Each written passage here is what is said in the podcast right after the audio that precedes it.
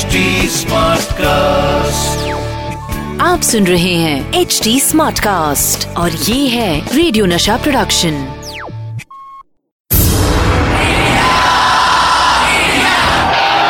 एक ऐसा प्लेयर जो जीत हासिल करने के लिए सिर्फ़ फैंटास्टिक विकेट कीपिंग ही नहीं बल्कि विकेट के पीछे कुछ विकेट हरकतें भी करते थे।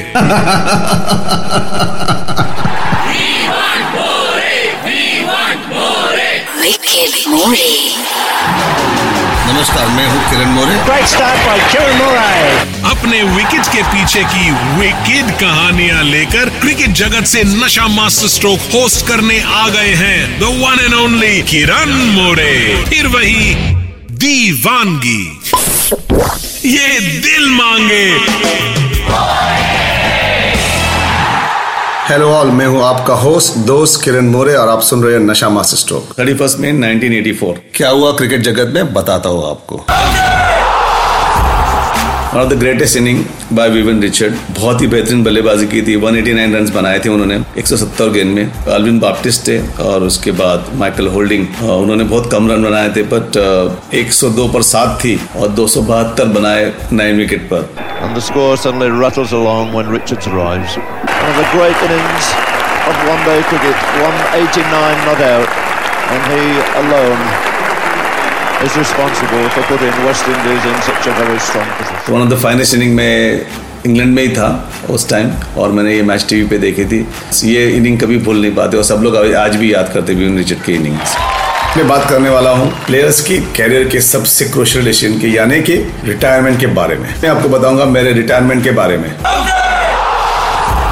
In 1994 I was drop from Indian cricket team तो श्रीलंका में तीन टेस्ट मैच थे और दो ही टेस्ट मैच हुए। एक टेस्ट मैच बारिश की वजह से ड्रॉ हो गया था और सेकंड टेस्ट मैच हम लोग जीत गए कोलंबो में। थर्ड टेस्ट मैच ड्रॉ हो गया था। तो ये सीरीज़ जीतने के बाद मुझे लगा मुझे टीम में मौका मिलेगा क्योंकि मैंने विकेट भी बहुत अच्छा किया था और हम सीरीज़ जीत के आए थे। बैटिंग बहुत कम आई थी और मुझे लगा और मौका मिलेगा मुझे। तो मैं ड्रॉप हो गया। डेफिनेट ड्रॉप हो जाते हो तो नाराज़ तो होते हो आप। उसके बाद मैं डोमेस्टिक क्रिकेट आया। बड़ोड़ा के लिए क्रिकेट खेला काफ़ी और डिड वेल ऑल्सो बट कभी कभी ऐसा होता है कि जो सिलेक्टर्स होते हैं फ्यूचर के लिए विचार करते हैं तो सोचते हैं कोई यंग बंदे को मौका मिलना चाहिए। तो बिल्कुल उन्होंने एक मौका दिया प्लेयर्स को दो तीन विकेट को ट्राई किया उन्होंने। मुझे मौका नहीं मिला। But it's part of life part of journey मैंने जब श्रीलंका के सामने अपना लास्ट टेस्ट मैच खेला था आई परफॉर्म वेल कभी कभी एक टाइम होता है, वक्त होता है आपका जाने का। 97 तक मैं क्रिकेट खेलता रहा और 97 के बाद मैंने रिटायरमेंट लेने का डिसीज़न लिया। कि तब मुझे ऐसा लगा, बहुत हो गया भैया, अभी वक्त हो गया जाने का। And I always felt that my heart when I said that okay that's enough for me तब मैंने डिसीज़न लिया कि भैया, मैं रिटायर होना चाहता हूँ। घर पर जाकर मैंने बात किया आई वुड रिटायर मैंने मेरे वाइफ को बताया। डिसीज़न इतना आसान नहीं था टफ होता है, क्योंकि जिससे आपको प्यार है, जिसने आपको लाइफ दी है, उस चीज़ को आप छोड़ रहे हो उसके बाद आप क्रिकेट नहीं खेलने वाले हो। आपकी एक अलग सी लाइफ शुरू होने वाली है। सो so, एक मोड अलग होता है। तो डेफिनेटली बहुत टफ डिसीज़न था मैं बहुत परेशान भी था कि इसके बाद मैं क्या करूँगा? रिटायरमेंट एक प्लेयर की ज़िंदगी का टफेस्ट डिसीज़न होता है। But you have to make it on right time क्योंकि you have to give time to your family क्योंकि आप खेलते हो तभी आप इतना ट्रैवल करते हो। Your wife staying alone she is looking after your family और बच्चे होते हैं तो बच्चों को ध्यान देना होता है, बच्चों का एजुकेशन होता है। तो वाइफ का कमिटमेंट बहुत ज़्यादा होता है उसके अंदर। And she is in charge of your house और आप दो दो, तीन तीन महीने के टूर पे जाते हो। तो बिल्कुल जब आप रिटायर होते हो तो आप सोचते हो, नहीं, मैं I am going to spend time with my kids आप बच्चों को साथ आते हो, बच्चों को स्कूल में ड्रॉप करने ले जाते हो, खेलने ले जाते हो।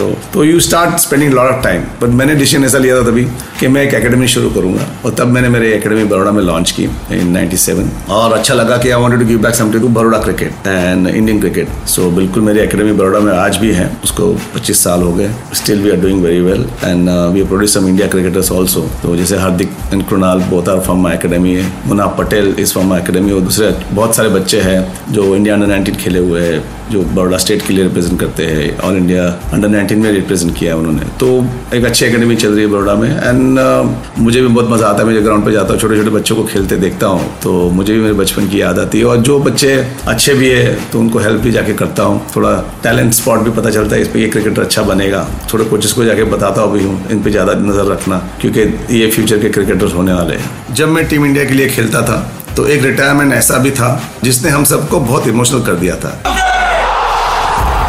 जब मैं टीम इंडिया के लिए खेलता था, तब जनरली प्लेयर्स टीम से ड्रॉप होते थे। फिर वो कम के लिए कोशिश करते हैं और जब कम नहीं हो पाता है तो रिटायरमेंट ले लेते हैं। लेकिन एक लेजेंड ऐसा भी था, जिसने अपने कैरियर के बहुत अच्छे टाइम पर रिटायरमेंट लिया। उसने अपनी आखिरी मैच में शानदार परफॉर्मेंस किया और उनका नाम था Sunil Gavaskar one of the best knocks I seen of Sunil Gavaskar that जो 87 में जो बैंगलोर टेस्ट मैच हुई थी पाकिस्तान के खिलाफ, उसमें उन्होंने जो 96 रन बनाए थे, उस पिच पे कोई भी नहीं खेल पा रहा था और वो बीट भी नहीं हो रहे थे। इतनी बेहतरीन बैटिंग की। तो ऐसी बारी खेलने के बाद और रिटायर भी हो जाते हो और ऐसा लगता है क्यों रिटायर हो गया?